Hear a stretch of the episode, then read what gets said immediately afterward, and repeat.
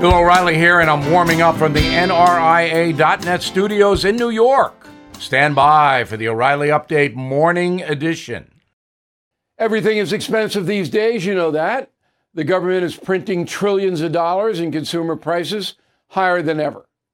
If the government continues its printing and spending, the dollar could continue its free fall and lose its coveted role as the world reserve currency. Let's hope that doesn't happen.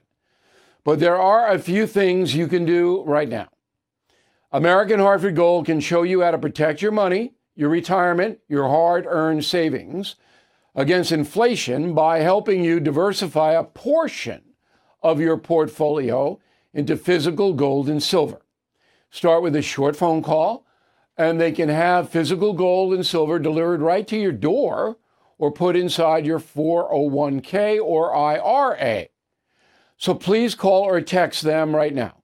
Tell them Bill O'Reilly sent you. Call 877 444 GOLD, 877 444 GOLD, or text GOLD to 65532. Again, that's 877 444 GOLD, or text GOLD to 65532.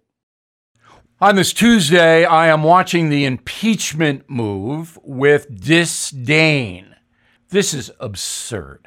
The impeachment of President Trump last year, because he made a phone call to the Ukrainian president asking him to look into possible corruption by Joe Biden and his son, was a fiasco.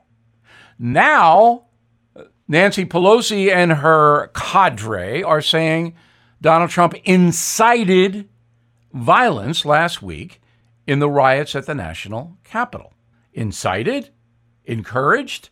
I didn't hear those words from him, and I've read the transcript five times. He quite clearly said he wanted a peaceful demonstration to let Congress people and senators know that the folks think the election was rigged. He has a perfect right to say that. Now, the president's mistake, and it was huge, was not going out of his way to tamp down violence. When you have 100,000 angry people, you have to be responsible and tell them not to do anything unlawful. President Trump did not do that, and he and the country are paying an enormous price.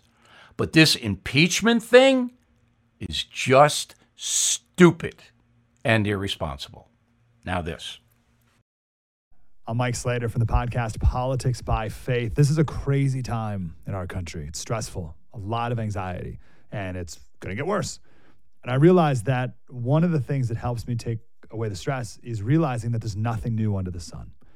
So on this podcast, we take the news of the day and we run it through the Bible and other periods in history to realize that we've been through this before and we can rise above again. Politics by Faith, anywhere you listen to the podcast. Politics by Faith. That is the Morning O'Reilly Update. More analysis later on.